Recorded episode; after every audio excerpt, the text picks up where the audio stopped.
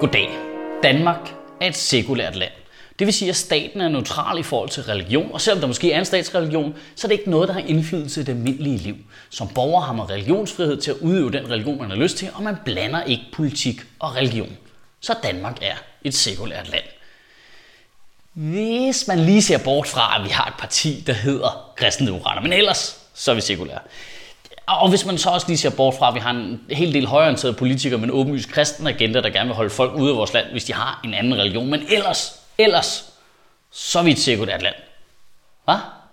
Nå ja, og så har vi en indre missionskreationist som videnskabsminister. Men ellers, så er vi sekulære. Jeg havde egentlig tænkt, at jeg ville forbigå Esben Lunde Larsen i stillhed, selvom han i sin indsættelsestale som videnskabsminister lige brillerede med at forklare, at han mente, at Gud havde skabt jorden.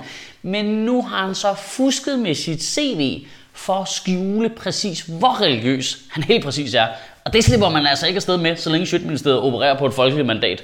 Men altså, seriøst mand, seriøst, hvad foregår der? En videnskabsminister, der ikke tror på evolutionsteori, det svarer sgu da til at have en klimaminister, der skrotter klimamålene. Okay, det er et dårligt eksempel.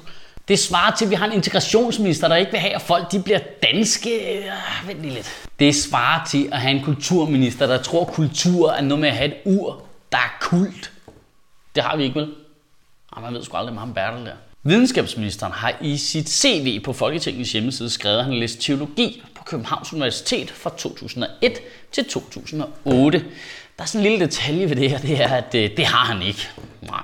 Nu er han jo en troende mand. Det kan godt være, at han tror, at han har det, og det skal han have lov til, fordi alle skal have lov til at tro på, hvad de har lyst til. Men i virkelighedens verden, der er der noget, der hedder fakta, og der blev han først indskrevet i, på Københavns Universitet i år 2006.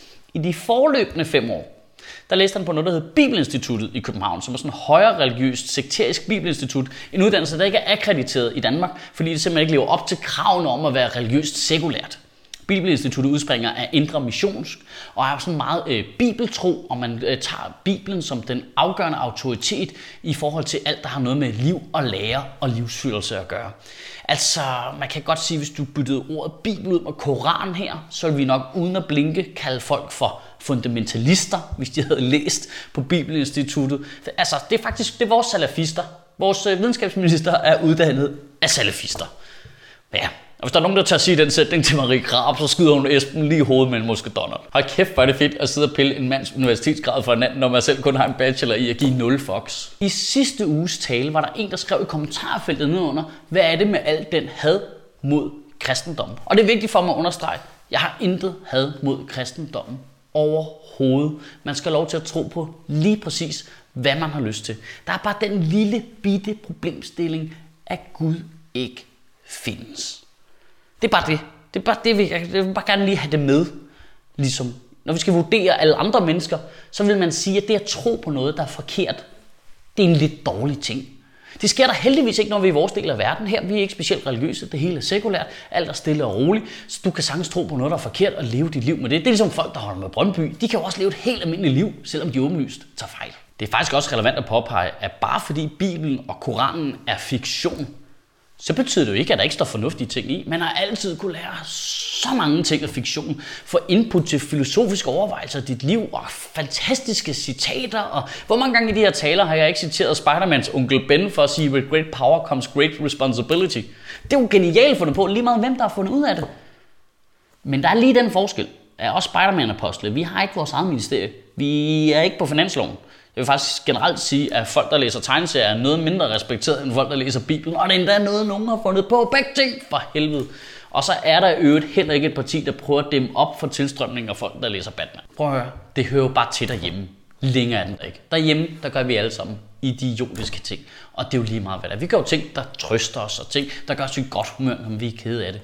Om det er yoga, eller tegneserier, eller religion, eller onanere. Prøv at, det er jo pisse lige meget. Folk skal bare have lov til at gøre, hvad de har lyst til. De skal have lov til at samles i store grupper og gøre det sammen. Også selvom det er lidt mærkeligt, hvis det er onani, men de skal have lov til det. Og så tilbage på bolden. Fordi problemet her er jo lidt, at det er jo ikke bare dig og mig, eller en kassedame, eller en bibliotekar, der tror noget fjollet. Det her det er altså en minister. Det er en ledende figur i vores land, der er meget overtroisk, Det tror, det er en gammel mand med stort skæg, der har lavet jorden. Det dur altså ikke rigtigt. Hvis vi for eksempel skal kunne gå i rette med, lad os sige, nu jammer jeg bare. Lad os bare sige, fundamentalistiske muslimer for eksempel, som vi skal, det skal et åbent videnssamfund selvfølgelig gøre, men så skal vi altså gøre det med alle religioner. Så skal vi også gå i rette med fundamentalistiske kristne, og det er Indre Mission og Jehovas vidner og Pinsekirken og alt det der fis. Og så er vi altså nødt til at have en minister, der anerkender elementær videnskab. Vi kan ikke have en kreationistisk videnskabsminister. Kreationist, det lyder jo det er et vidunderligt ord. Det lyder som en, der sidder og leger med modellervoks og sådan, om jeg tror, det hele det er lavet sådan her. Hvilket jo vil være væsentligt mere fornuftigt, end det, der er i virkeligheden. Men vi, vi er nødt til at have en videnskabsminister, der ikke tror, at jorden er lavet af Gud. De to ting, det er simpelthen for meget en modsætning. Vi kan ikke kaste os over nogen andre religioner, så længe vi selv har fundamentalistiske kristne siddende i vores regering. Vi er altså lige nødt til at feje for egen dør først. Kan du have en rigtig god uge, og Gud bevare min bare. Det er fandme vildt at tænke på, at folk stadigvæk kan blive ved med at tro på Gud i 2015, mand. Er vi enige om, hvis Gud fandtes, så er han jo herregammel. Han har jo slet ikke fulgt med tiden. Overhovedet. Hvis Gud fandtes, så ville han jo ikke vide for mobiltelefon. Det ville bare være ligesom en eller anden morfar, der bare kom. Hvad har I lavet? Hvem roder? Hvad foregår der? Det, det, da jeg tog herfra sidst, der tegnede I malerier på vægge, i huler. Hvad fanden er internettet? Og nu er det sgu tid til at lukke computeren og komme ud og opleve mig i mit rette element foran et live publikum, når jeg har premiere på mit nye one-man-show Ytringspligt den 29. september. Du finder dine billetter på fbi.dk-ytringspligt. Så er vi som altid sponsoreret af Comedy Zoo. Det betyder, at de hjælper os med at lave de her videoer, og så kan du hjælpe os ved at gøre dem glade. En gang med at tage på Comedy Zoo og se et show. I næste uge, der kan du opleve Omar Masuk og Anders Fjelsted på Comedy Zoo i København. Du finder som altid dine billetter på fbi.dk.